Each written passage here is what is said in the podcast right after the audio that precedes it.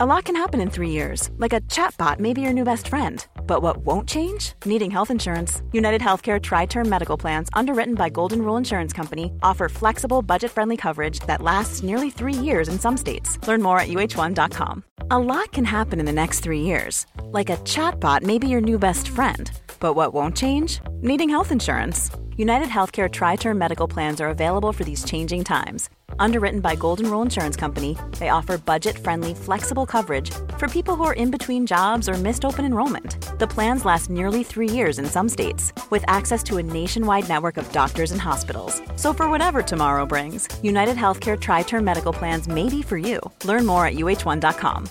Subtle results, still you, but with fewer lines. Botox Cosmetic, out of botulinum toxin A, is a prescription medicine used to temporarily make moderate to severe frown lines, crow's feet, and forehead lines look better in adults. Effects of Botox Cosmetic may spread hours to weeks after injection, causing serious symptoms. Alert your doctor right away as difficulties swallowing, speaking, breathing, eye problems, or muscle weakness may be a sign of a life threatening condition. Patients with these conditions before injection are at highest risk. Don't receive Botox Cosmetic if you have a skin infection. Side effects may include allergic reactions, injection site pain, headache, eyebrow and eyelid drooping, and eyelid swelling. Allergic reactions can include rash, welts, asthma symptoms, and dizziness. Tell your doctor about medical history, muscle or nerve conditions including ALS or Lou Gehrig's disease, myasthenia gravis, or Lambert-Eaton syndrome and medications, including botulinum toxins, as these may increase the risk of serious side effects. For full safety information, visit BotoxCosmetic.com or call 877-351-0300. See for yourself at BotoxCosmetic.com.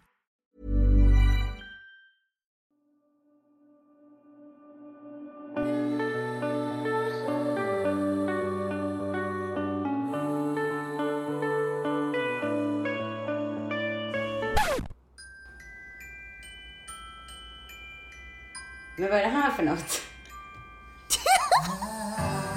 Nej men alltså.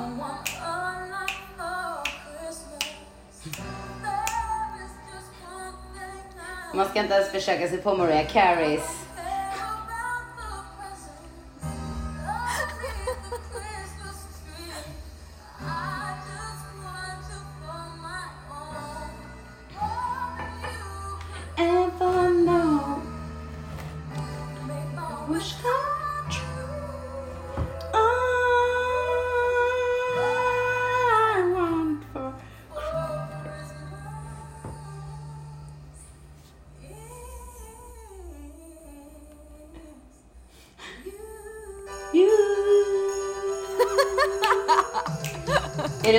Kommer in med det igen?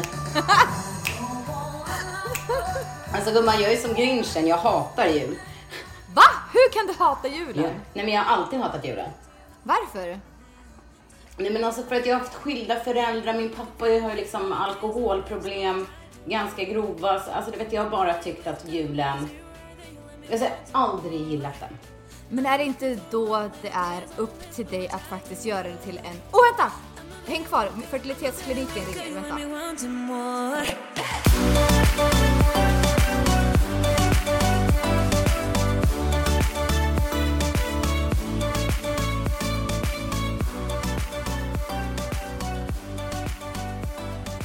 Fertilitetskliniken ringde.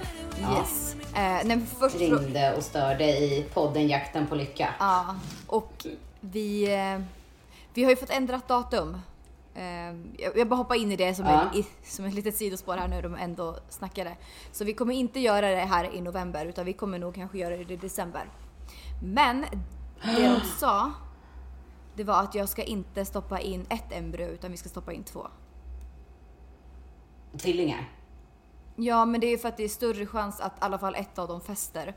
Och skulle båda fästa, ja då får det bli tvillingar. Men det är inte alltid liksom, eh, det tar sig liksom för båda. Okej. Men vi kan gå in på det när jag kommer in på liksom den biten. Vad fan var det vi pratade om innan? Jultomten. Julen! Just det. Ja. Nej men jag tycker så här för att jag fattar att julen är inte alltid kanske den bästa tiden för alla. Men jag känner, eller jag tycker ändå att då kanske man kan se det som en möjlighet att faktiskt ändra lite på det. För att även om du kanske inte gillar det på grund av hur din tid var så kan ju du bara göra den bästa för Annie och liksom ändra om alla traditionerna och göra det så bra som du bara kan för hennes skull. Ja, nej men alltså nu när Annie har kommit då kör vi hos eh, Kalles föräldrar. Och de julpyntar och det är så mycket julgrejer och det är julklappar och det är liksom... Eh, så där, det är skit, skitbra. Så nu är jag inte liksom så här. Men innan har jag avskytt julen. Alltså, skulle du ens jul? Jag har aldrig julpyntat. Ens. Inte? Alltså jag tycker inte, nej. Nej. Jag hatar julen Annika. Alltså när jag säger att jag hatar, då hatar jag. Nej, jag har aldrig tyckt om julen. Alltså jag får typ ångest. Jag har ju, jag har ju ogillat den just på grund av att det har varit såna jävla hetsen kring alla klappar och sånt där. Men vi har ju ändrat om det ganska mycket. Alltså här i alla fall hos oss. För vi, jag och Elias vi köper ju inte julklappar till varandra utan vi gör så här istället att vi går ihop och planerar bara vad ska vi köpa i julklapp till oss båda som vi kan uppleva tillsammans. Istället för att det ska bli den här jävla pressen att man ska bräcka den andra med julklappar eller försöka komma på vad den andra önskar sig och lägga pengar på det. Och alla de här grejerna som sker runt om när man ska köpa julklappar till typ polare och sånt där. Tänk om alla bara hade gjort så här, vet du vi ska inte köpa något till varandra utan den pengen som jag hade lä- tänkt lägga på en klapp till dig, den lägger jag på mig själv istället och köper någonting som jag verkligen vill ha. Och om alla gör så, då blir väl alla nöjda? Eller? Nej men alltså då blir det ju inte ens att man firar jul om man inte får klappar. Vad är det mer? Vad är det man ska göra då? Ja men man kan ju i alla fall göra några julklappslekar, alltså typ köpa Utan för 50 julklappar. spänn. För det, det skulle man köpa Nej men till med sig typ själv. för 50 spänn, men när det blir så att man ska handla julklappar för typ närmare en tusenlapp till folk, alltså Ja. kom igen. Brukar du köra Bingolotto dagen innan julafton? Ja, det gör vi. Ja, ja men hur firar ni jul? Med tanke på att det är bara du och Elias. Och Stitch såklart. Nej, alltså för, förra året kom ju hans familj över. Och Aha. året innan det så var det några här i laget som kom över och fira. Och i år Mm. så kom Elias familj igen. Ja, kommer de? Gud vad mysigt! Så då ska Hela vi... vägen. Ja, så vi ska boka Från Gävle till Kanada aktiviteter. Ja, men nu när vi ändå är inne på julsnacket. Idag är det ju alltså måndag den 15 november. Och när jag var yngre så tyckte jag att det var alldeles för tidigt att börja med julen och så redan nu. Men här borta så går ju folk bananas när det kommer till julpyntandet och så. Och det är så, här, så fort halloween är ute, då börjar man förbereda för julen. Det har ju även jag gjort. Däremot så har jag väntat med den stora granen för den lovar jag Elias att vara med på. Men jag har ju Mm. börjat julpynta och jag tänkte så här, om jag ska köpa små saker, läspar jag? Mm, nej, alltså inget som jag tänkte på. Min läpp hänger fortfarande inte med efter jag drog ut mina tänder. så att den är fortfarande liksom bedövad och känseln börjar komma tillbaks lite smått. Men, eh, nej men så jag Nej, så, fan, inte jag, så mycket. jag börjar ändå julpynta lite grann för nu är Elias borta så jag bara, men fan jag köper lite små saker, börjar i alla fall julpynta lite grann för att komma in i stämning. För det är inte kul när julen är här och man bara får ha den i några dagar känns det nästan som. När jag var mindre, alltså min Mm. Hela december, typ. det, men alltså när jag var liten, vi typ tog fram granen nå- något år, så dagen innan julafton eller typ vid Lucia, då började man pynta. Men hur mycket hinner man njuta av det då? Alltså här borta vill jag i alla fall njuta av det hela tiden känns det som. Så att jag har ju börjat smått julpynta, så jag har ju plockat fram, eh, eller jag har ju faktiskt köpt lite grejer, ja men typ så här glasgranar som man kan ha stående på köksön och sen köpte jag liksom en gran som jag hade inne i matrummet för att man sitter ju ändå och äter jävligt mycket mat runt jultider. Och då är det väl Men känns det som att det är jul fast det är inte ens i december redan för dig? Nej, alltså det, jag har pyntat det mer så att det känns lite mer vintrigt. Jag har inte plockat fram tomtar och liksom renar och sådana grejer utan det är mer att jag har stoppat fram dekorationer som är lite mer vintriga. Alltså typ, eh, jag har hängt ändå så här girlanger efter trappen och så stoppa in då en gran in i matrummet men jag har inte pyntat den, den granen utan det ser bara ut som det är snöfrost på den och så har jag ställt lite korgar runt om med filtar i. Det är typ det jag har gjort. Du har tagit fram halv, hur många procent av julen har du plockat fram då? Nej, men kanske 5 procent. Vadå fem? Vad ska du göra sen då? Sen ska ju granen upp, sen ska jag pynta framsidan. Eh, sen ska jag plocka fram julservetter, julhanddukar. Åh alltså kökshanddukar. julhandduk, ja. Ja, så Gud vad mysigt. Ska du ha någon julstrumpa då? Ja, okej, de åkte faktiskt upp igår kväll. Mhm. Men det var bara för att jag hängde upp den här girlangen ovanför den öppna spisen och då vill jag liksom komplettera hela med julstrumporna på ena sidan. Ja, alltså det märks, eh, det märks att många i Kanada och USA har, eh, är hemmafruar med tanke på att de hinner pimpa ett helt 300 kvadratmeter hus. Invändigt, utvändigt och, och liksom överallt är det julpynt. När man kollar på så här serier, man bara alltså shit. Har det varit någon ljustekniker? Alltså hur mycket el har ni där borta egentligen? Ja, gud, men alltså vissa går ju all in och det här huset, vi, vårt hus är ju nästan 500 kvadratmeter här borta. Men vi använder ju inte hela huset eftersom vissa rum står ju tomma eftersom det finns ju ingen anledning att använda liksom ett tomt rum liksom. Och sen så pyntar Ja. jag bara eh, main floor och liksom utedelen så. Mm. Men- På 300 kvadrat och sen hela utsidan. Ja, men jag, alltså vissa går ju verkligen Alltså helt, blir helt galna när det kommer till julen och pyntar med kransar, rosetter över hela huset. Men jag försöker ändå hålla det minimalistiskt och stilrent trots att det ändå är mycket prylar. Fast det är typ inte så mycket prylar. Jag har ju liksom en gran inne i ett rum, några granar på köksön, en girlang ovanför Ja. spisen. That's Ja. it. Det är typ det jag plockar fram. Ja, gud vad skönt det är att inte ha ett sånt stort hus nu tänker jag. Ja, Men jag tänker också så här att alla grejer man har, man samlar ju på sig allt eftersom år efter år efter år. Och Ja. har man liksom en familj med liksom ungar och sånt där, då blir det ju kanske lite roligare att pynta. Då blir det såklart att de också får med och involveras i julpyntandet och, julpyntandet. Och då kanske man ändå köper mer saker allt eftersom. Ja. Jag ser ju våra grannar, varje år så är det alltid någonting nytt som dyker upp ute på deras gård. Mm. Ja men alltså gud, för det är verkligen, när man får barn så är ju julen mycket, mycket viktigare än den var innan. Alltså jag har inte firat jul på säkert flera år. Förra året var väl den första gången. Då hade Annu en tomtenisch-dräkt på sig. Jättekört. Och Bob hade tomteluva. Nej, så det alltså, det är blir... ju ändå, julpynt är ändå... Jag har försökt tänka så lite på sista tiden jag håller på att pynta och liksom kollar ut och ser, jag har blivit besatt av Amazon. Men Jag hatar Amazon Alltså- så fort man går in där så har man fan hela varukorgen full. Ja. Ja. Men jag har ändå tänkt att försöka hitta så grejer som ändå inte är svindyra. Jag har ändå lagt, vi har ändå lagt mycket pengar liksom på till exempel granen och på belysningen ute. Men så här, julpynt och sånt där, man tänker i granen, alltså där kan det ju sticka iväg sjukt mycket pengar. Men det jag har gjort istället nu det här året, för att vi har ju fortfarande kulor och sånt där från tidigare år. Det är att jag har köpt eh, alltså massa band på en sån här rulle som man kan klippa och knyta egna rosetter i större format så att det täcker större ytor i granen. Och på så sätt behöver man inte lika mycket dekoration till exempel. Eh, och Kommer du ha så här- godis i granen då? Nej men godis. Alltså jag har ju haft Mm. sådana här candy canes.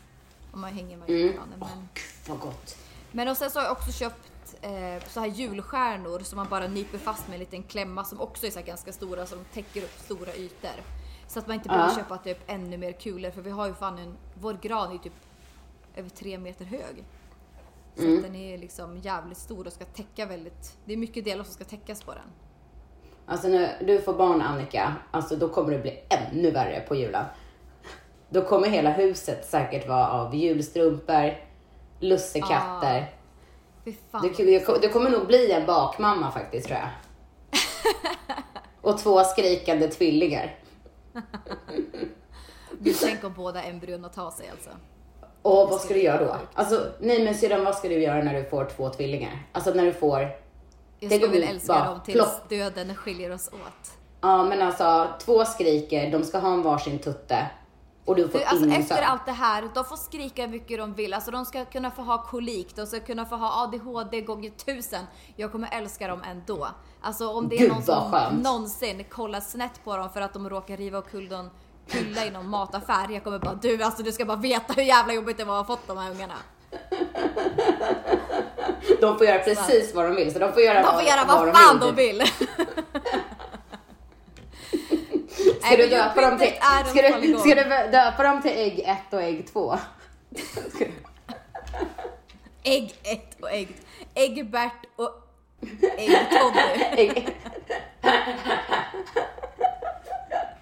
Men då kommer inte du få enäggstvillingar utan tvåäggstvillingar. Ja. Och det är det som är så Gud, komiskt är att även om man stoppar in ett ägg så kan ju det också splittra sig. Så tänk om båda äggen splittrar sig och båda äggen tar sig så får jag fyrlingar. Åh gud, alltså det kommer bli kul. Gud vad roligt. Alltså det skulle verkligen vara ett jävligt lyckat äggimplantat. Ja. Du, du måste sänka lurarna i dina, eh, volymen i dina lurar för jag hör mig själv eftersläpande. Hör du? Vänta då. Nu då? Jag hör mig själv. Men du har inte börjat med någon julpynt eller? Nej, alltså så jäkla långt ifrån. Som man bara kan komma. Inte att jag käkar pepparkaka. Har du? Men jag har ju, ja, men jag har ju inget hus att julpynta. Ah, sant. Ska jag, var ska jag julpynta någonstans? Ja, men vadå, alltså, vi ska du, ändå ju, fira... ni bor ju i en lägenhet. Ja, men där, vi ska ändå åka till Gran Canaria den 20. Ja ah, just det, ni firar julen där borta. Men det är ändå inte Precis. lite mysigt att pynta med någonting. Alltså köpa en liten minigran och ha typ på köksbordet. Jo, men det ska jag, vi ska ju hämta, jag, ska ju, jag bor ju typ eh, tre dagar i veckan hos Kalles föräldrar. När hon går på dagis. Så de ska julpynta, jag ska pyssla där och julpynta. Hon har redan börjat, hans mamma. Så det kommer bli extremt mycket julpyssel, julpynt. Eh, jag kanske sätter en julstjärna på Kungsholmen då. Om det Ja. är... Ja, jag kanske köper en. Ja, Liten men den finns ju på rackare. Ikea, jävligt billigt liksom. Ja. Jag ska beställa en från Amazon. Gumman, jag har, inte, jag har inte handlat i en fysisk butik på säkert. Jag skulle aldrig åka till Ikea i hela mitt liv. Allt beställs online. Ja, Allt. alltså det Barnvagnar, alltså allt. Du vet Foodora Market. Alltså jag tror inte jag har varit i en fysisk affär. Alltså, du beställer, om du är sugen på en äppelpaj, du beställer en, de cyklar hem till dig på en kvart. Alltså jag fattar inte ens hur snabbt det gick.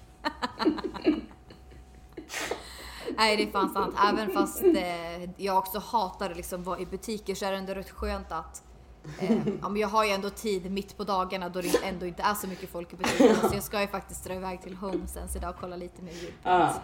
Jag tänkte på en grej som hände idag. Skulle Okej. lämna bilen till Kalle. Så var det, skulle han öppna bil, bildörren. Kommer en Deliverty, förlåt, som flyger med motorcykeln över hela Kalle och dörren och allting. Nej, Vänta men nu, alltså va? jag bara nej. Ja. Vänta, Han ta om det. Vadå, öppnar- vadå, har han krockat med någon eller? Ja, eller han öppnade bil, alltså han hade bildörren och sen kom ju den här mopedisten och körde rakt på. Mm. Alltså, Alltså hur gick det? nej men det gick ju bra med han. Eh, med bilen, Kalle, ja, den kostade ju typ en miljon med någon så här skinnläder och precis innan, alltså han hade ju bildörren för han skällde ut mig för jag hade lagt handdukar bakom sätet och bilen kunde bli förstörd. När han sa det, då kom den här flygandes över er hela. Men okej, vems fel Då var blev de här det? handdukarna inget, då var den här handdukarna inget problem längre. Men vems fel blev det här? Nej, det var hans i och med att det var han som körde rakt på dörren. Alltså Kalle hade ju den öppen. Alltså Jaha, han så åkte ju det öppnades in inte mer liksom? Nej, nej, utan den var öppen hela tiden. Medan han stod och pratade. Ja. Sen bara se. Precis när han säger, du ska, ska inte lägga handdukar där bak. Bilen kan bli förstörd när man tar bort baksätet liksom. Så bara se, crash, boom. Alltså han flög över hela... Gud, det måste ju varit en jätteolycka. Klarade han sig? Nej men han fick lite ont i knät. Han låg ju där. Så jag fick ju hjälpa han upp. Undrar vad han hade i gotter, gottepåsen. Ja, som det var någon som inte fick sin mat delivered idag så eh, kan det varit det. Faktiskt.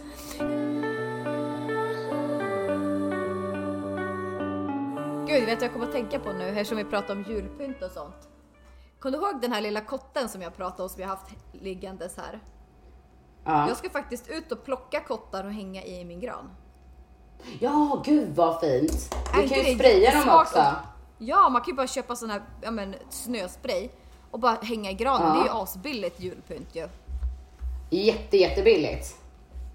Ja, sån här snöspray som man kör. Ja. Men nu har vi liksom pratat om julpynt. Hur har Ja. mammalivet varit? Mammalivet. ja. Det var så, alltså jag kom ju på, jag har liksom inte berättat någonting om eh, min förlossning. Ifall Annie var planerad, hur var jag varit gravid. Alltså, Gud just det, ingenting. vi har ju bara pratat om det privat men inte, jag har inte Fast å andra sidan när du berättade för mig så gick det jävligt fort. Du får gärna ta om det. Kan inte du bara berätta att din förlossning? Ska jag börja direkt på förlossningen? Alltså först var jag ju gravid. Börja med verkarna. Nej, jag, alltså jag käkade en hamburgare och sen så gick jag hem och sen så la jag mig i sängen och sen så bara vart det helt blött. Då gick ju vattnet. Så Kände du liksom gick. att vattnet gick eller var- det bara så att det vart blött helt plötsligt eller började du känna Nej men jag kände verkligen att vattnet gick, alltså det var inte kissa på sig vatten utan det var typ två, tre liter. Och då kände jag bara yes! För nu är det, finns det ingen återvändo, det är inga falska grejer. Alltså jag ville inte gå över tiden. Jag fick henne sex dagar innan hon eh, var beräknad. Eh, och jag var livrädd, alltså inte livrädd, jag har faktiskt aldrig varit, men jag ville inte gå till vecka 42. Du vet att jag gick upp 45 kilo. Alltså, jag hade inte utrymme ens att gå på toaletten, jag fick backa in. Så, alltså du vet, jag orkade inte vara gravid en halv sekund, inte, alltså jag ville bara föda. Ja, så jag och Kalle åkte in eh, till sjukhuset. Eh, och sen så undersökte de mig, det var inte öppen någonting överhuvudtaget. Så de bara, du kan gå och lägga dig och komma tillbaka. Om vattnet så gick på jä- dig och du inte var öppen, Ja. hur slapp är du? Ja, du menar att det forsar ut och sen... Alltså, Nej men hur kan ett vatten gå där- utan att liksom man är öppen eller? men alltså öppna, när du kissar, öppnar du dig då? Är det, det är Nej, inget... men det är ju från en annan kanal. Nej, men jag tror att när vattnet går så spräcks någonting. Alltså hon ska ut och då spräcker hon hål på eh, vattnet som är i magen. sipprar det ut liksom. Precis, det sipprar ut. Alltså det forsade inte ut liksom, utan det sipprade ut typ eh, hela vattnet som var i magen. Och då måste man ju föda alltså, efter x antal, för de klarar sig inte utan. Då vet man ju att man ska föda inom, 40, jag tror att det är 48 timmar, så måste hon komma ut. Eller 24, nu kommer jag inte ihåg. Nej, i alla fall. Eh, så jag hade ju värkar, det gjorde så jäkla ont. Eh, så jag, de skickade ju hem mig. Först undersökte de mig i vaginan. Och det gjorde så jävla ont så jag hade lust att klappa till henne. Eh, med liksom, ah, nej det gjorde, åh vad ont det gjorde. Nej i alla fall och sen så gick jag och försökte vila, men det gick inte för jag hade ont, ont, ont, ont, ont. Så jag kravlade mig tillbaka och de höll på att bygga om sjukhuset Annika. Om jag svär på mitt liv att det var två kilometer, typ, att gå från ingången till liksom, och vattnet sipprar ut från brallorna och det är blå, alltså du vet, gå den där vägen med verkar, det var inte roligt. Det var nästan som att bestiga Mount Everest, fast värre. Och när man väger 90 kilo eh, och har, nej, det var inte en rolig Vem gångväg. kan stoppa mig när jag bara rullar? Bara rull, nej, men jag grät, jag grät, jag grät när jag gick den där gången och den tog aldrig slut. Man kom aldrig fram överhuvudtaget. Eh, och ingen fick ju följa med in så man var ju tvungen att gå själv. Alltså jag vart inte ens körd med Ja, rullstol. Ja, annars hade ju Kalle kunnat köra mig men jag fick ju knata. Eh, nej, så jag sa ni, ni får liksom, jag har inte sovit, ni får, ni får ge mig smärtlindring. Så fick jag morfin tror jag, eller en spruta. Och sen så slocknade jag. Och när jag vaknade så tror jag jag var öppen typ fyra centimeter. Och då gjorde det ont. Som satan i gatan. Och sen så öppnade jag mig en centimeter per timme. Och sen så tog jag ryggmärgsbedövning. Det var det bästa genom tiderna. Men gud vad jag låter monotom. Sen så tog jag ryggmärgsbedövning. Jag bara känner ryggmärgsbedövning. Åh! det är från att gå från värsta möjliga tänkbara smärtan till himlen som öppnar sig. Och Fiffi. Ja, och sen så låg jag där. Ja, men alltså du vet en timme när ryggmärgsbedövningen släppte och alltså den timmen, det är ett stort skämt. Alltså det är det största skämtet jag varit med om. Det är, nej, du vet, det är helt förjävligt vad ont det gör. Det är ett skämt. Ett skämt, ett skämt, ett skämt. Till slut sa jag, vet ni, ni jag packar ihop, jag kommer gå hem nu. Eh, jag, jag vill inte mer, det går inte. Jag kan inte, jag håller på att dör här.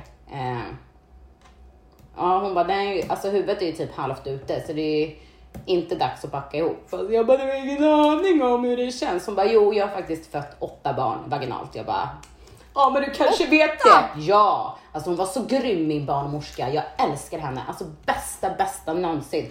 Jag hade ju typ tre olika. Och hon som kom sist när Annie skulle komma. Alltså hon var hård, tuff, kärleksfull. Alltså hon var bara eh, bäst. De andra två kommer jag inte ens ihåg. Nej, och sen så tryckte jag ut henne på fem minuter. Och sprack. i hela Fiffiliffi. Nio stygn. Så jag, Alltså, jag när hon väl har kommit ut, ja men det gjorde så ont, det gjorde så ont. Så när hon väl, alltså jag ser bara den här du vet mackan som alla pratar om, glider förbi. Eh, Anny är ute och jag eh, har inte druckit, ätit på typ 50 miljoner timmar. Nej, då ska det komma någon och eh, känna ifall jag behöver åka ner på operation. Jag bara, alltså skojar ni? På riktigt? Kommer det en härlig liten läkare och trycker upp sitt finger rakt i stjärten. Alltså,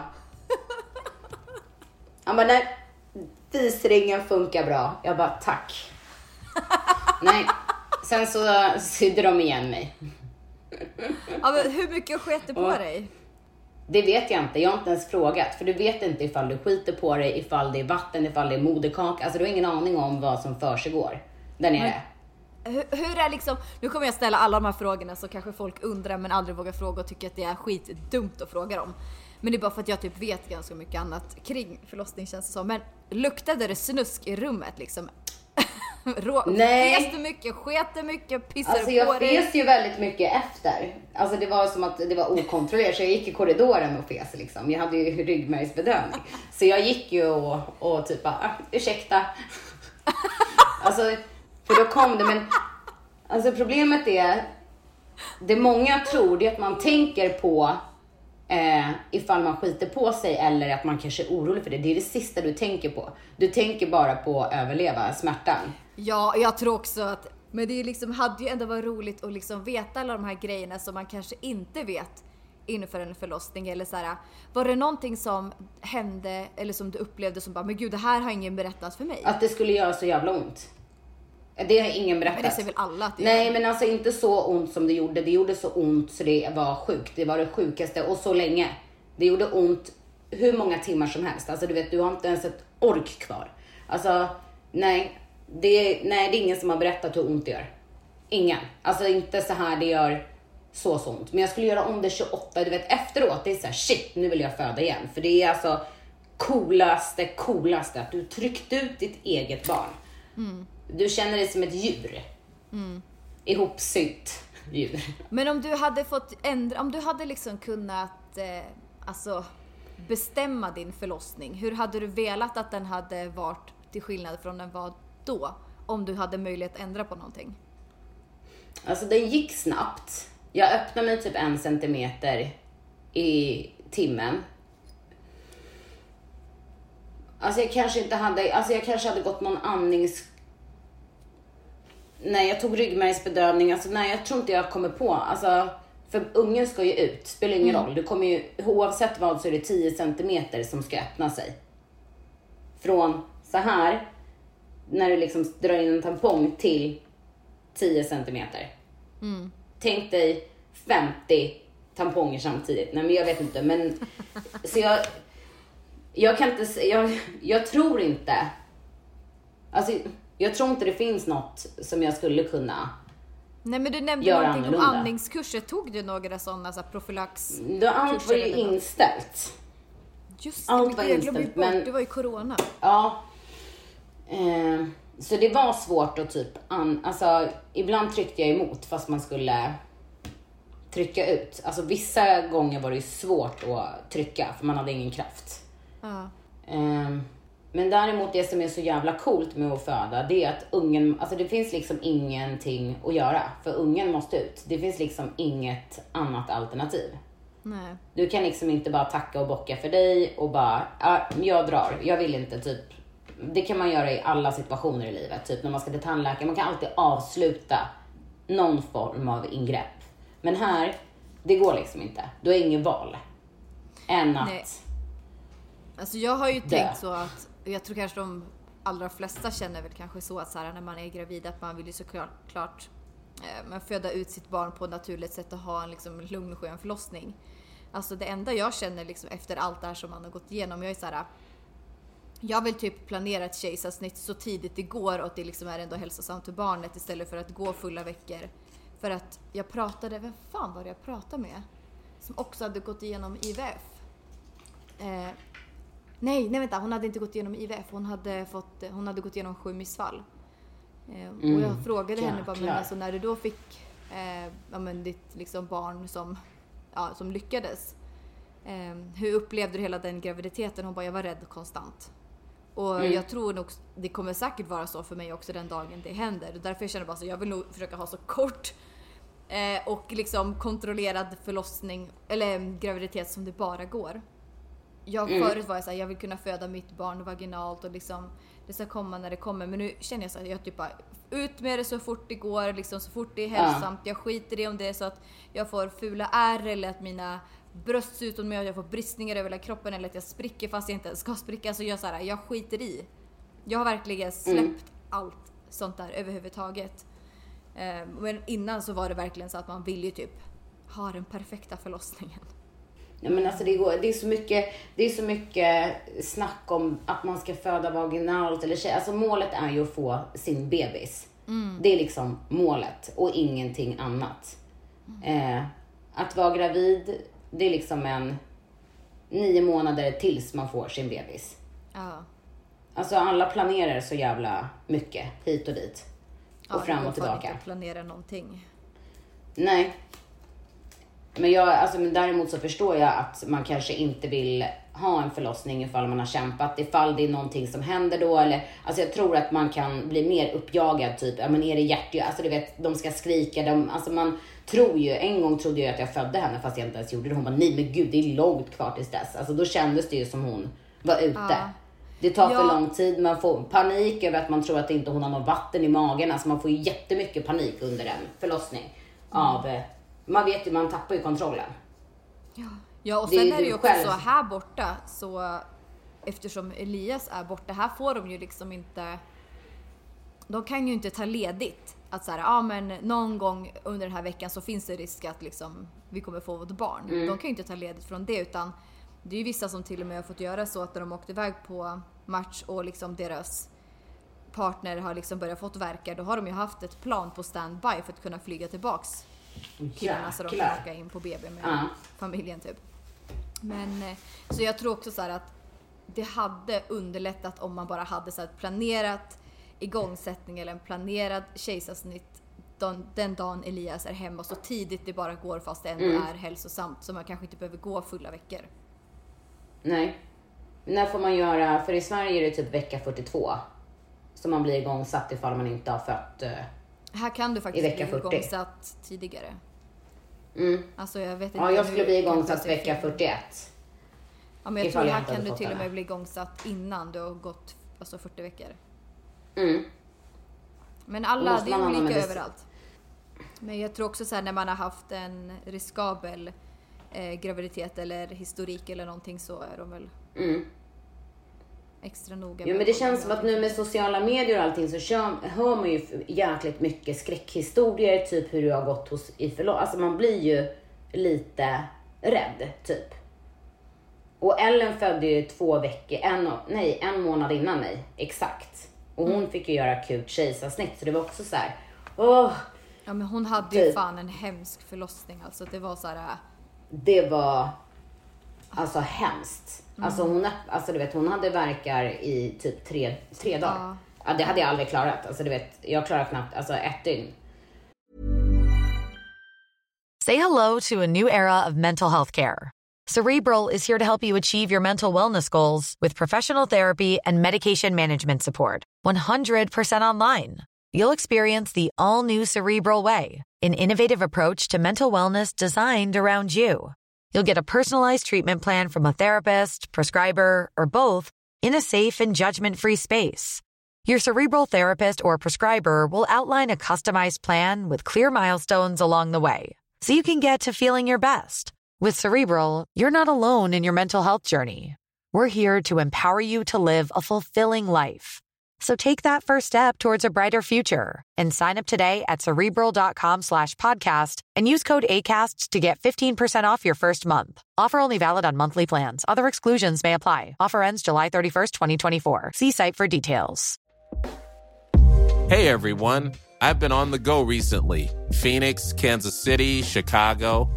If you're like me and have a home but aren't always at home, you have an Airbnb. Hosting your home or a spare room is a very practical side hustle. If you live in a big game town, you can Airbnb your place for fans to stay in. Your home might be worth more than you think. Find out how much at airbnb.com/slash host. Cool fact a crocodile can't stick out its tongue. Also, you can get health insurance for a month or just under a year in some states. United Healthcare short term insurance plans, underwritten by Golden Rule Insurance Company, offer flexible, budget friendly coverage for you. Learn more at uh1.com. Hey, I'm Ryan Reynolds. Recently, I asked Mint Mobile's legal team if big wireless companies are allowed to raise prices due to inflation. They said yes. And then when I asked if raising prices technically violates those onerous two year contracts, they said, What the f are you talking about, you insane Hollywood ass? So to recap, we're cutting the price of Mint Unlimited from $30 a month to just $15 a month. Give it a try at mintmobile.com slash switch. $45 upfront for three months plus taxes and fees. Promo for new customers for limited time. Unlimited more than 40 gigabytes per month. Slows. Full terms at mintmobile.com. Alltså tre dygn. Och det går inte att göra någonting åt dem. Förutom ryggmärgsbedövning. That's the shit. That's the Men du shit ska I ju say. lätt göra om det säger du. Lätt, alltså flera gånger om. Man känner det är så jävla coolt.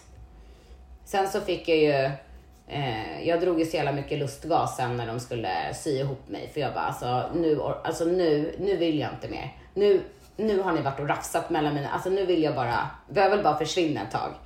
Så jag började liksom, eh, typ tänka på Anders Tegnell och restriktioner och börja asgarva och jag bara, Kalle kan du inte härma Tegnell för oss allihopa? Men var han med sen? Ja. Alltså under själva förlossningen var han med.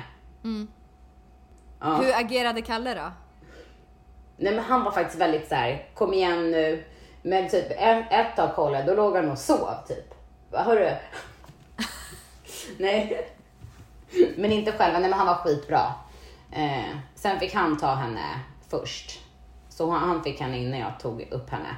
För jag, alltså mitt blodtryck var, alltså jag bara, jag kan inte ta henne för jag kommer tappa henne på marken. För jag var, alltså, du vet när man har typ lågt blod, alltså du vet man bara, och moderkakan och allting ska ut. Och de bara, vill du se den? Jag bara, nej, jättegärna inte. Finns ju vissa som käkar sina moderkakor. Ja, jag fattar Som inte det. Cruise. Brukar jag käka sina barns. Tydligen ska, bara, ska det vara några mineraler och sånt. Nej men vad fan. Man kan ju få behålla det. Och jag, vissa har ju, ja men gud jag tror att jag har hört så här att man kan frysa ner den och äta små bitar lite då och då. Äh för fan vad äckligt, jag ska aldrig göra det. Ew. Ja, men det, är- tydligen så är det massa nyttigheter i den. Ja men det finns massa nyttigheter i mat också. Ja, alltså man kan, jag skulle inte behålla en moderkaka. Men, och sen är det något, det ser ut som ett träd tydligen. Mm. Nej, gud vad äckligt. Nej, den vill man inte behålla.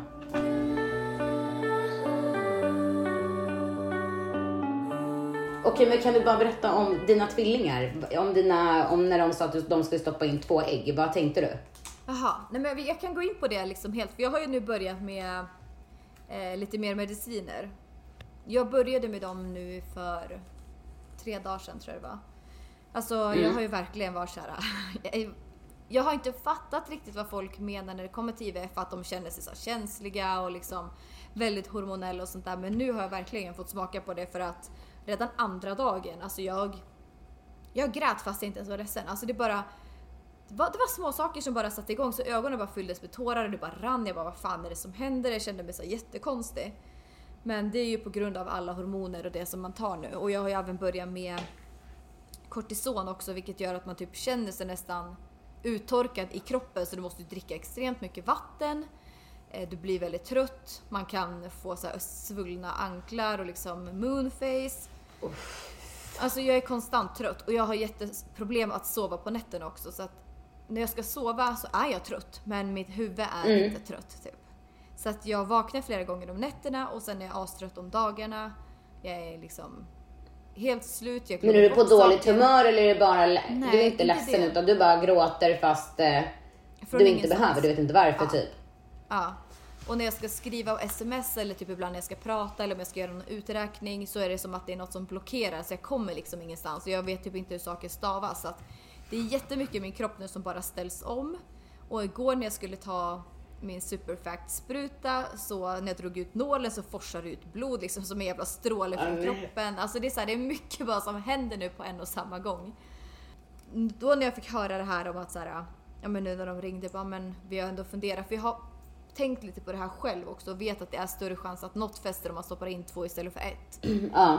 Och då när de gick med på det så känns det ändå så här att allting som ökar chanserna för att det ska bli lyckat, det vill jag göra. Så Ja. att det känns ju bara bra och då skiter jag fullständigt om jag får en, två, tre, fyra, fem gånger. Jag skiter i. Ja. Alltså ingenting, jag bryr mig inte någonting så länge bara det känner att det här funkar nu för att jag känner ju att i början av tiden här borta, alltså jag älskade liksom mitt mående, liksom hur jag kände mig i kroppen, hur mitt humör var. Alltså jag kände mig verkligen på topp och har gått från det till hur man mår nu. Alltså det är ganska jobbigt med den omställningen för att jag vet att jag kan må så mycket bättre. Så att man är ju ja, men väldigt så här känslig och jag kan inte hitta, planera in för mycket saker. Eh, för att jag kan verkligen så vakna och må skit ena dagen och så kan jag må jättebra andra dagen. Eh, men eh, jag försöker ändå planera saker som jag kan göra hemma som jag kan skippa om jag behöver. Så att jag, det enda jag har gjort nu Ja. hemma det är typ så här eh, organiserat eh, skafferier. Jag köpte hem massa lådor och sånt där från Amazon, organisera hela det. ja. Ehm, men jag var faktiskt... Men mår du, fysiskt, mår du fysiskt dåligt också eller är det bara typ att du känner dig ja, ledsen nej, men fast alltså inte jag ledsen? Bara gå i våran Och trapp, trött. alltså det, då blir jag ju andfådd. Jag Ja. eh, blir jättetrött liksom av att gå mycket. För nu stänger de typ ner hela din... Alltså De sätter mig i ett klimakterie. Ett eh, tidigt klimakterie. Ja. Så att man får ju också så svettningar också från ingenstans. Alltså jag kan typ ligga i sängen och så från ingenstans så bara blir jag kokhet. Och börjar toksvettas. Och då sätter de väl dig i ett klimakterie ganska snabbt. Annars brukar det hur lång tid tar det att hamna i ett klimakterie naturligt? När man väl hamnar i ett. 50 år. Ja. Och, ja men jag tänker när det väl Ja, jag liksom vet kroppen slutar på. Ja, nej, Nej. jag vet faktiskt inte. Men så att det är ju... Alltså dina mediciner, det är inte, li, det är inte lite mediciner som, som du förbrukar. Nej, alltså det är Men ganska... vad har de sagt nu? Nu har de sagt att nu har de koll på allting. Dina värden ser bra ut. Så när ni stoppar in någonting så kollar de hela tiden på att allt ska se bra ut. Så Mm. Ja. inget kan gå fel. Det är klart att ingenting är ju hundraprocentigt. Även om allting går rätt Nej. så finns det ju fortfarande risk att de inte implanterar som de ska. Nej. Hur många har den här metoden funkat? Att de plan- implanterar typ fel dag eller vad är det som, eh, vad är det Nej, som liksom implanteringen, kan... det kan nej men alltså det är typ som, tänk dig att du har ett frö. Du planterar det Ja. liksom. Även om du har bra näring i den där krukan och allt vad det innebär så finns det ju fortfarande risk att det inte tar sig. Och det bara är så Mm. av naturen. Alltså allting funkar ju inte bara för att allting är rätt eh, fixat för allting. Det kan ju fortfarande Mm. vara någonting som, någonting händer som gör att det inte implanterar. Mm. Så att eh, jag vet Åh, inte, alltså, man får bara Gud. hålla tummarna. För det kan ju också bara vara så här att även om allting ser rätt ut just nu, de sätter in Mm. båda embryona, ingenting fäster. Kan ju bara också vara en sån här grej att min kropp behöver vara utan medicinen men bara kanske ha kortisonet. Mm. Och då funkar det. Och då måste jag bli gravid på ett naturligt sätt. Alltså det finns så många vägar att gå. Oh. Och det här är en av dem som vi måste bocka av. för att se om det funkar. Men alltså det vet, det. Åh gud, alltså jag är så jävla glad och tacksam. Tack gode gud att jag slipper det här. Alltså du vet, jag tycker så synd om dig. Så du anar inte. Och gång på Ja, gång alltså- på gång. Det är ju ganska... Alltså det är så här när man hör folk som blir gravida, allting går som det ska. Bara, Oj, vi blev visst gravida på liksom första, andra försöket. Alltså det är ganska jobbigt att höra det just nu. Det har inte varit det innan, men nu känner jag mer så att typ det är ju ganska många i laget som har barn och så fort de pratar om sånt där så stänger jag av för jag bara säger orkar inte lyssna. Jag orkar liksom inte bry mig för jag måste bara få göra en egen resa och inte höra alla andras ehm, upplevelser. Så att jag känner mer så här att ja men jag typ mer eller mindre stänger av. Så att, Nej, men det är men det ganska är skönt liksom- att göra det för att man känner bara så här, man orkar inte... Ja men för att det blir ju ändå så här att man jämför ju sig fast man ändå inte ska. Nej. Så att det enda man behöver göra är typ att ha sin energi för att försöka fokusera på att göra allting så bra som möjligt runt om. Och det Ja det... men det är ju många som också har jävla mycket problem, alltså väldigt mycket problem med att bli gravida. Alltså, du är inte ensam. Nej. Nej såklart, jag vet ju det men det är också så här att... När man går igenom Det är sånt här jävligt så blir det orättvist. väldigt... Vad sa du? Det är jävligt orättvist. Alltså Ja. det finns ju ingen rättvisa. Det gör det ju Nej. inte. Nej men och sen så finns det ju andra saker som man kan också jämföra med. Så här, ja, men jag kanske har andra saker som andra vill ha på det sättet så att jag är inte så här att jag missunnar någon att det går bättre för dem än vad det gör för mig. För det är så här, mitt liv har ingen som helst ehm, eller deras liv har ingen som helst betydelse för hur mitt liv ska vara. Nej. Men det som jag känner är att även fast det är så pass tufft nu så försöker jag ändå göra saker som tar fokuset från IVF. För de andra två gångerna så har det ju verkligen varit så fullt fokus på IVF. Nu räknar vi ner dagarna tills jag ska gå på det här besöket. Nu ska vi räkna ner dagarna tills man gör det här besöket. Nu ska man bocka av det här, det här. Alltså om man bara försöker ignorera det och fylla dagarna med saker som ändå gör en glad. Då blir saker och ting mycket lättare. Jag känner ju att den här cykeln, trots att jag har varit känslomässigt har det varit jobbigt så har det ändå varit så här att jag har ju haft det mycket bättre den här gången för att jag har ju hittat på mer saker runt om. Så Det är i så god utsträckning jag har kunnat. Som igår till exempel så åkte jag och tre tjejer upp till eh, Moose Mountain för att rida lite häst. Och vi så hade bokat en dagstur, eller dagstur var en och en halv timme, men det var liksom det var så jävla roligt att bara få komma ut och göra andra saker. Och även nu när killarna är borta och de har matcher så åker vi hem till någon för att kolla. Så att man försöker ändå hitta på saker runt om som drar ens uppmärksamhet dit istället för att man bara fokuserar på IVFen. Så att jag har ändå fast jag haft rent fysiskt och psykiskt, eller så här, känslomässigt den jobbigaste resan nu, så tycker jag ändå att jag har hanterat det bättre för att jag fyller mina dagar med massa andra saker som riktar fokuset ditåt istället. Mm. För det känns ju som att ibland så kan det vara så att man bara är fokuserad på IVF. Och då när det inte kanske lyckas, då blir det ju som att, alltså då blir det ju som ett sånt jävla slag i, om man har stannat upp hela livet. Det blir det ju självklart annars också. Men tänk dig de som har försökt i tio år och har förlorat tio år varje sekund av tio år. Förstår du? För att mentalt så är det det enda de, de är desperata efter att få ett barn. Ja men alltså tänk dig som du säger, du sa så här, ah, men alltså du vill inte vara gravid en dag längre för att du tyckte det var jobbigt att liksom gå upp 90 kilo. Eller upp till 90 kilo. Tänk dig då att så här, tänk dig att gå igenom nio månader, alltså en graviditet nio månader, men innan det så kanske du har gått igenom ett, två år av att försöka, alltså ett, två år av att försöka bli gravid. Så att det blir inte bara en nio månaders graviditetsresa Nej. utan det här är liksom en års, flera års resa som man gör. Ehm, och jag tror att jag personligen hade ju föredragit hellre då veta att jag var gravid och liksom hade det tufft under tiden jag var gravid men ändå veta att någonting växer där inne och att jag Ja. kommer få ett barn. Istället för att gå igenom alla de här sprutorna och veta att men det kanske inte ens funkar. Nej, det blir som att... Och plus att du har varit gravid antal gånger också. Och det påverkar ju kroppen. Så det känns ju som att du är... Alltså du får ju stanna upp typ med allt när du väl ska Ja. påbörja behandling. Eh, bli gravid och sen få missfall och då ska det, är det en process, sorg, allt. Alltså det känns ju som att du bara haft två år av graviditeter som inte har lyckats. Ja, och jag tror också allt så här- vad det innebär. Att de gångerna, de två gångerna som jag, vi försökte med IVF så var det ju som jag sa innan att så här, man gjorde inte så mycket runt om för man vågade typ inte. Och även fast jag vet att det är viktigt att ta det lugnt under tiden man tar de här sprutorna för att man orkar inte. Alltså jag har inte tränat nu på, vad är det, två veckor? För jag, jag orkar verkligen inte. Alltså det är jobbigt att Nej. ens till och med göra liksom yoga och pilates. Man blir andfådd av att gå i en trapp. Men eh, jag försöker ju som jag sa ändå fylla mina dagar med att göra andra saker Mm. för att ändå inte gå miste om själva livet. För det kommer ändå på Nej. vare sig man lyckas med IVF eller inte. Mm. Ja men annars så blir det ju att du hela ditt liv har gått ut på att bli gravid. Eller Mm. flera, flera år. Sen nio månaders graviditet, som jag kan tänka mig att många som genomgår IVF är även jävligt nervösa när de är gravida, att något ska hända eller som du har fått missfall. Och bara det måste ju vara kolla sina trosor. Jag hade ju kollat trosan var, varje sekund alltså. Typ. Och det är ju så stressigt som man, åh. Nej, livet är orättvist Annika. Alltså riktigt jävla orättvist. Det är en jobbig sits man är i men det hade ju kunnat varit värre i och med att vi kanske inte hade haft råd ekonomiskt.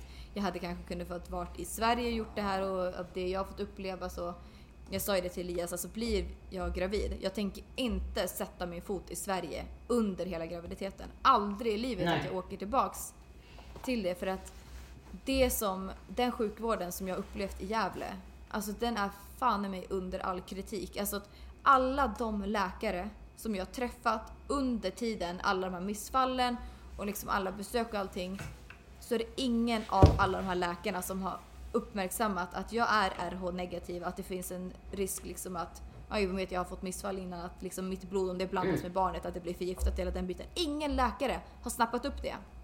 Det är helt sjukt. Jag skrev ju till dem, fick svar att de bad om ursäkt att de skulle prata med liksom man pratar med Men, men det måste ju bara, finnas en rutin. För att jag tänker så här, vissa kanske har gjort abort. Eh, även om man inte har fött ett barn som ändå varit gravid. Mm. Som du också varit gravid men inte gjort abort. Och de ska ju bli erbjudna den andra, alltså de ska ju bli, bli erbjudna sprutan. Ja, inom 72 timmar också. Ja. Och det är alltså, ja. För du har en väldigt speciell blodgrupp. Speciellt som tjej. Ja. Så att det har liksom varit en... eh, Det är ändå sjukt att så här, jag kommer ihåg när vi skulle börja det här och man bara så här, försökte vara så jävla positiv och så här, gud nu jävlar kör vi liksom. Det här är ändå ett, ett bra... Eh, vi är på väg åt rätt håll.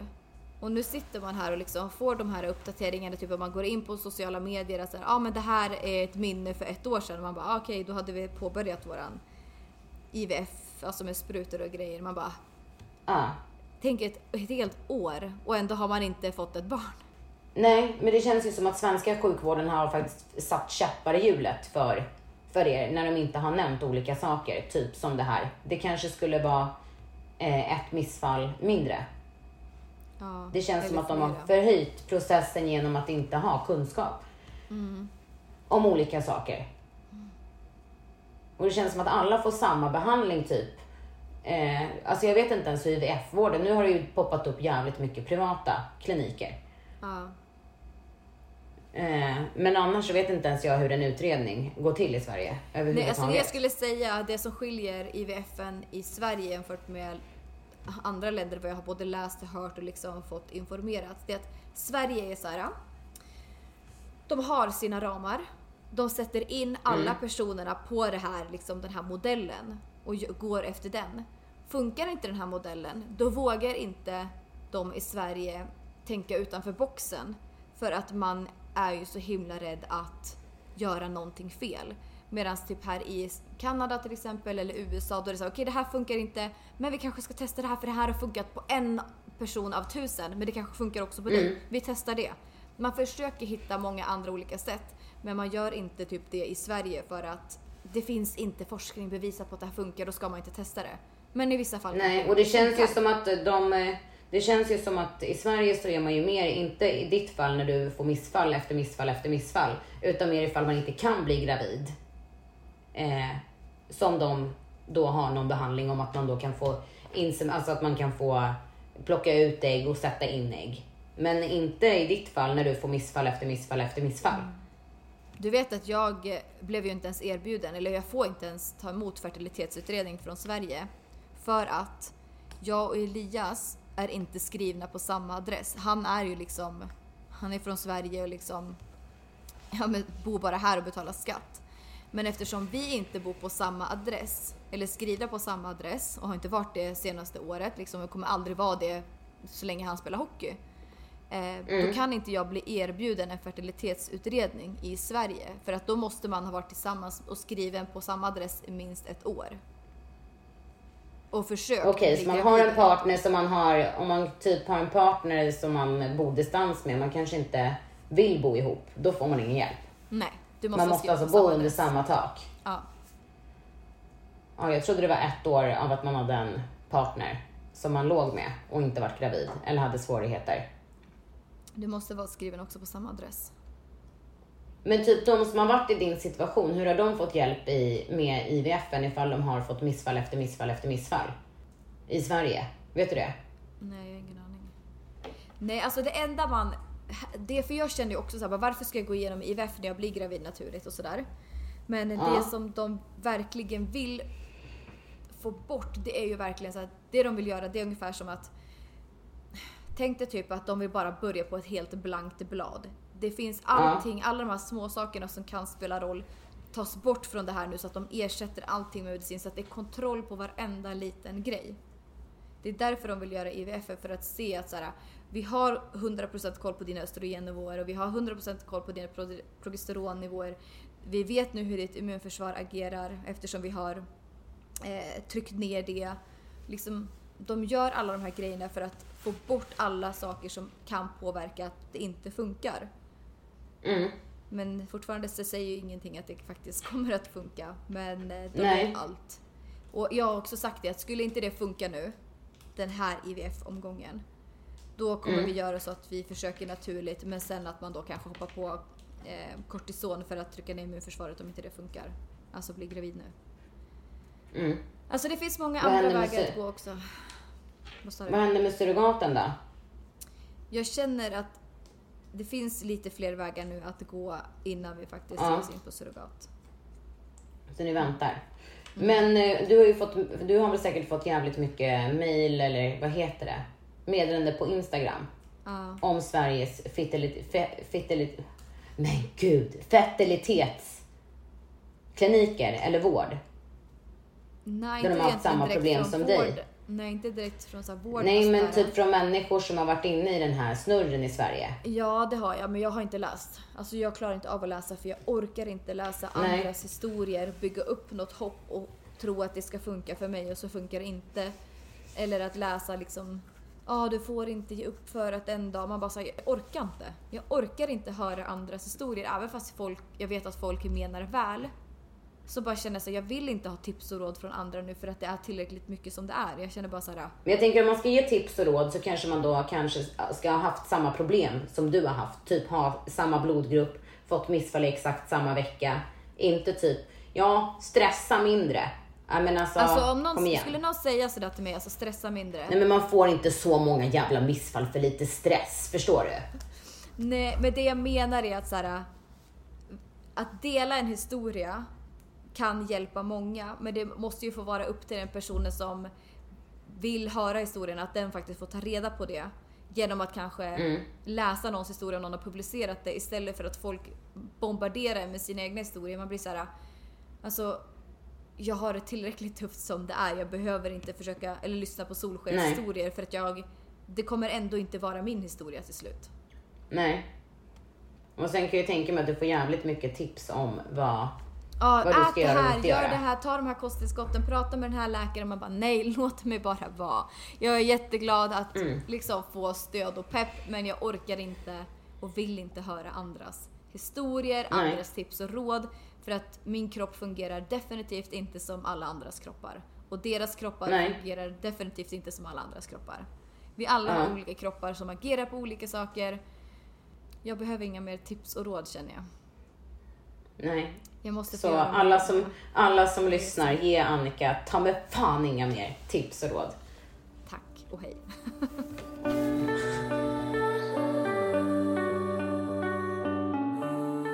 alltså om jag tänker så här. Om jag om, hade fått spola tillbaks tiden från liksom första början och tänkt så här, vad kan jag själv göra nu? När jag, om jag hade fått reda på att liksom jag har problem att bli gravid. Det jag hade först och främst kollat upp, det är såklart min blodgrupp och kollat upp om jag är RH-negativ. Jag hade kollat immunförsvaret, om jag har fått problem, alltså lätt problem med så här blodpropp. Om man har några genetiska fel på sina ägg eller om det är några genetiska fel på spermierna för att allting sitter definitivt inte hos kvinnan utan 50% sitter hos mannen. Så att det har, om jag skulle haft en, liksom ha en bra livsstil och Elias inte hade haft det, ja men hans kvalitet på spermier påverkar ju minst lika mycket som mina äggkvaliteter liksom. Ehm, sen så skulle jag också ta och kolla upp eh, matallergier, framförallt när det kommer till gluten eftersom det är en trigger för liksom autoimmuniteter i vissa fall. Och så min sköldkörtel hade jag kollat upp. Det är liksom det första som jag hade börjat att kolla upp. Och sen då hade jag försökt hitta en eh, läkare som inte har med landstinget att göra. För att där går man efter sina modeller, ramar, man har folk som har placerat i fack. Att ja, den här personen har det problemet, om inte det, ja vi sätter den där då, liksom, vi testar det här. Så jag hade försökt hitta någon läkare som eh, verkligen tänker utanför boxen. Och jag skulle då... Nu har inte jag gått den vägen, men jag skulle definitivt vända mig till till exempel Fertilitet Plus och kolla lite info där. Men går det att få den medicineringen typ som du käkar nu? Av vilken läkare som helst? Typ i Sverige. Jag vet inte. Jag, jag tror alltså, jag, går man i liksom IVF, eh, alltså så fertilitetsutredning så ska det ju liksom vara det. För det som jag tar nu, det är ju östrogen. Eh, jag vet inte, jag tror inte jag börjar med progesteronen. Nej, det har jag inte gjort. Det är östrogen. Det är prednisol heter det och det är kortison. Eh, jag tar folsyra i en högre dos som jag tar varannan dag och sen tar jag superfact-sprutan som sätter mig i klimakteriet, för tidigt klimakterie. Ehm, vad är det mer? Och sen min sköldkörtelmedicin. Det är det jag tar. Måste Men jag tänker, många väntar ju på att man ska få gratis eh, behandling från landstinget. mm, nej, jag men alltså jag, när jag koll, Nej men när jag skickade det där fertilitetsplus till dig, de tog ju typ 2500 eller 3500. Ja, alltså det är värt att- att lägga de pengarna där för att då är det så att kolla upp Ja, de här men grejerna. jag tror att många tror att det kanske kommer kosta typ flera hundratusen. Men Mm. att gå dit på ett första samtal kostar ju bara 3500. Jag tror, ja, ja, det kanske ligger där någonstans. Eller Jag vet inte. 2500. Inte mer i alla fall. Ja. Nej. Och sen då är det För så det då man ju- rekommenderas blodprover och de kollar upp så autoimmunitet och sådana saker. Men sen är det ju Och då får ju så de tillbaka blodproverna. eh, även om man eh, tar blodprover och, för det som hände i mitt fall var att jag tog blodprover och så allting såg bra ut men jag gick ju ändå igenom massa missfall efter. Och det till slut Mm. blev ju att min sköldkörtel fuckades. Så att mycket kan ju hända om man också går igenom missfall eller gör en abort eller graviditet eller någonting. Så, så mycket ändras efter det. Så att är det så att man har gjort prover, får ett missfall, ta nya prover. Mm. Kan det vara så att man tar proverna under fel typ menscykeldag? Typ att man ska ta Ja, dem ja, en viss dag? Det är jätteviktigt att ta dem på den specifika dagen, speciellt när det kommer till till exempel progesteron. För den pikar ju på en speciell dag i sin menscykel. Och därför är det också jätteviktigt att man har koll på sin menscykel. Det finns ju olika appar som man kan använda sig av. Jag har ju använt mig av Natural Cycles till exempel bara för att kolla min tempo och se ungefär när jag får min mens, när ungefär har jag min ägglossning. Och nu menar inte jag att man ska sitta med ägglossningsstickor för det kan ju faktiskt också vara någonting som man blir väldigt stressad över. Men det kan vara bra i början bara för att få liksom se att så här, okej men snart börjar ändå ägglossningen komma. Så att man i alla fall kanske kan tracka sin menscykel ungefär en månad för att se okej men nu får jag min mens. Hur många dagar har jag min mens? Hur är min kroppstemperatur? För att jag hade ju ganska låg kroppstemperatur och det är också tecken på hypoterios.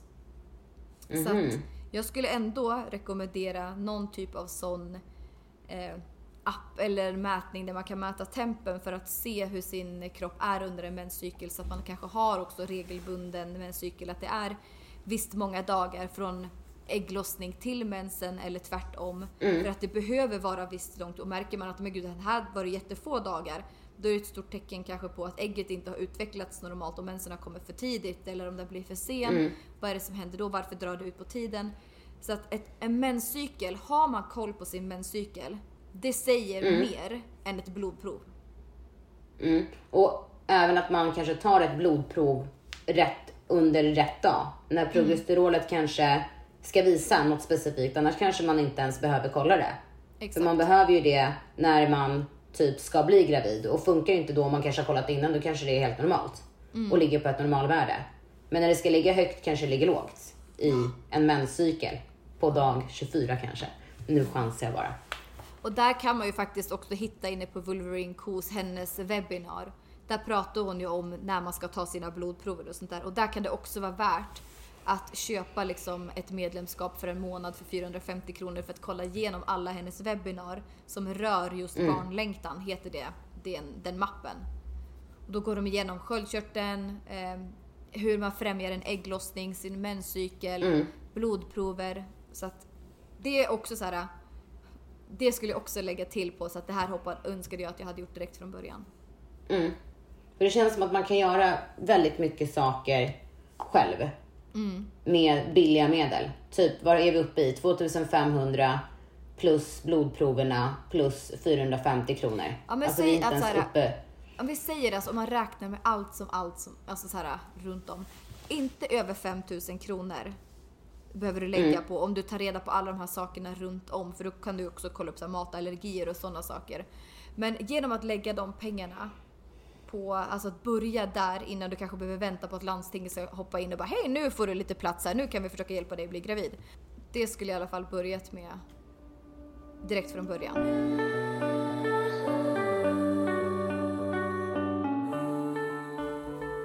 Men då hörs vi om en vecka igen. Gud vad skönt det är. Och chitchatta med dig en gång i veckan, det blir som en fast tid. Ja. Alltså jag vet inte ens hur många som lyssnar på podden. Jag har inte ens kollat. Alltså Nej, jag- inte en blekaste. Jag vet inte om det är två personer. Alltså jag vet inte om det är tre. Jag vet inte om det är 30 000, 10 000, 2 000. Och det är bara, det känns bara som att man har ett liksom samtal med en syrra från andra sidan jordklotet. Jag, det vet, att det, jag fattar inte ens att Sister from another mister. Nej men jag tror att det är för att jag inte klipper eller någonting. Jag fattar inte att vi poddar. Det känns som att vi pratar på Facetime. Alltså jag har helt glömt bort att det här sänds. Så hej alla två lyssnare, 5000 lyssnare, 3000 lyssnare eller 10 000 lyssnare. Kanske lika Gud, mycket jag lyssningar som energy. Ja, nu ska jag gå och eh, nu ska jag gå och lägga mig bredvid min älskade korvdotter. Ja, och jag ska väl längta efter Fan, jag saknar dig som granne lite. Jag skulle behövt lite sponsbrallor nu kände jag.